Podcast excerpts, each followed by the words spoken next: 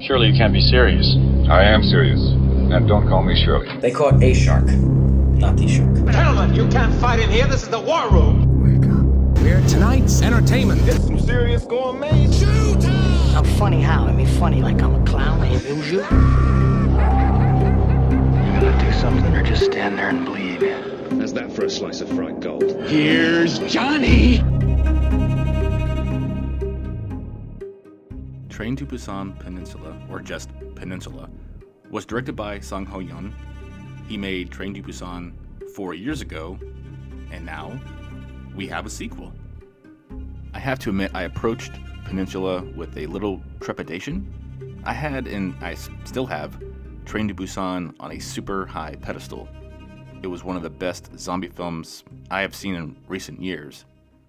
And as far as horror movies go, sequels usually disappoint, but I have to say, Peninsula was not anywhere near as awful as I was expecting it.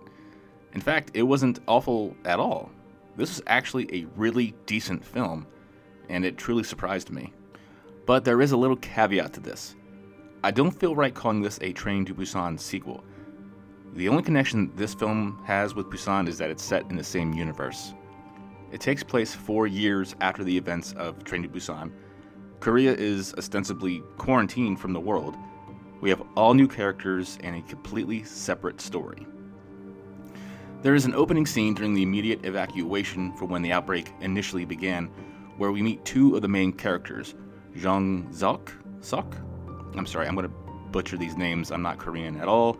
Um, Jung Zok, a captain in the Korean military, and his brother-in-law Chul Min. They board a ship Japan bound that gets redirected to Hong Kong.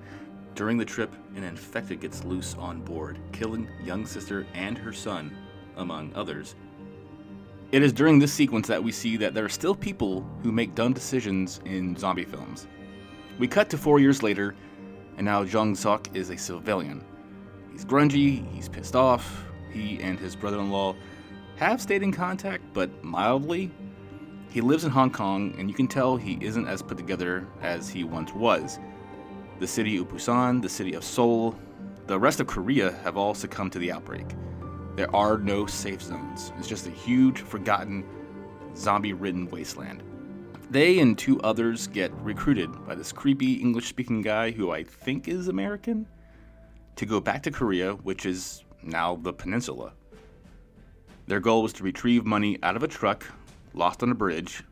It has $20 million in US cash, of which the ragtag team all gets a cut of in an attempt to move away from Hong Kong or just move on with their lives more profitably. They land in Incheon and they land at night because, as you may remember from Train to Busan, spoilers, when it's dark and quiet, the zombies are calm, not aggressive, and really just don't know you're there. The team, armed with weapons and night vision, finds the truck with the money, but not all goes to plan. Of course, the dead truck driver is actually a zombie and he tries to attack. This leads to a bunch of noise, which in turn leads to a bunch of zombies homing in on their location. This spells lots of trouble for Jungzok and his crew.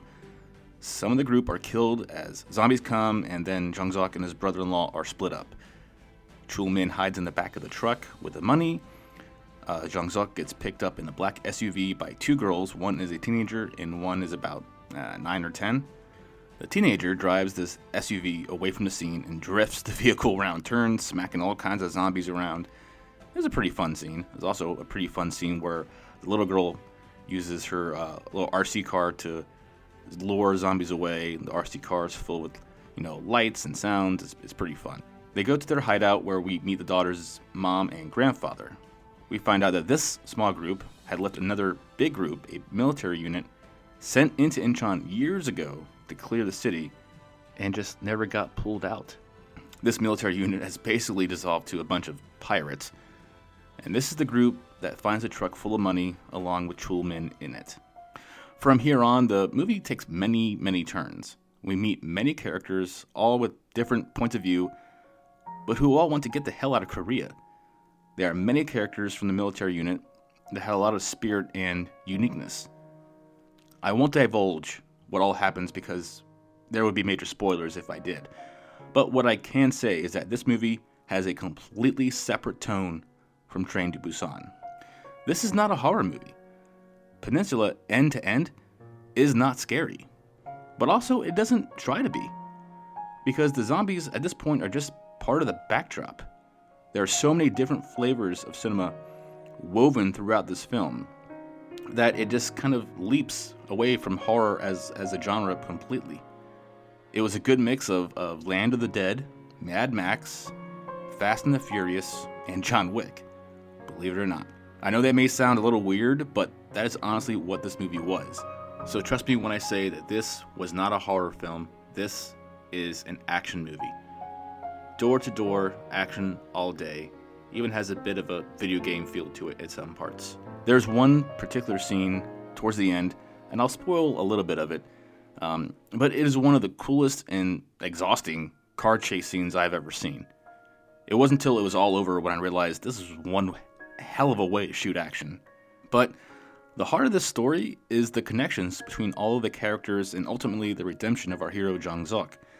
There is a small flashback to the beginning of the movie that prompts this character arc, which, if I'm being honest, did feel a bit forced.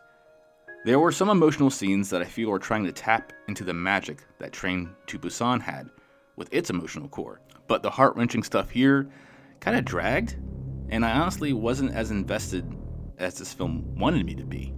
Another gripe I had about this film was that the zombies looked as fresh as they did in Train to Busan. You know, when people were first turning into zombies. It's been four years and they still look like brand new zombies. They like fresh out. I feel that there could have been some lore explained at some point to cover this, or maybe even shorten the time from four years down to like a few months. But, you know, alas, it is what it is. I will say that this film wraps everything up nicely. There isn't a single thread that gets left dangling. Each character and each plotline gets a satisfactory ending. Guys, in the end, Peninsula was a fun flick. I think that while it isn't as good as Train to Busan, it was definitely good for what it was trying to be. It is definitely worth a rewatch because there are so many parts that were just flat out entertaining. I'm going to give Peninsula a B, which is Stream City. Thanks so much for stopping by and checking this episode out. If you haven't done so, go back and check out my actual Train to Busan episode I did with my friend Andrew. We released that a few weeks ago. And look for more reviews and rapid reviews here. I hope you all enjoyed this one. I'll see you all next time, and as always, take care, guys.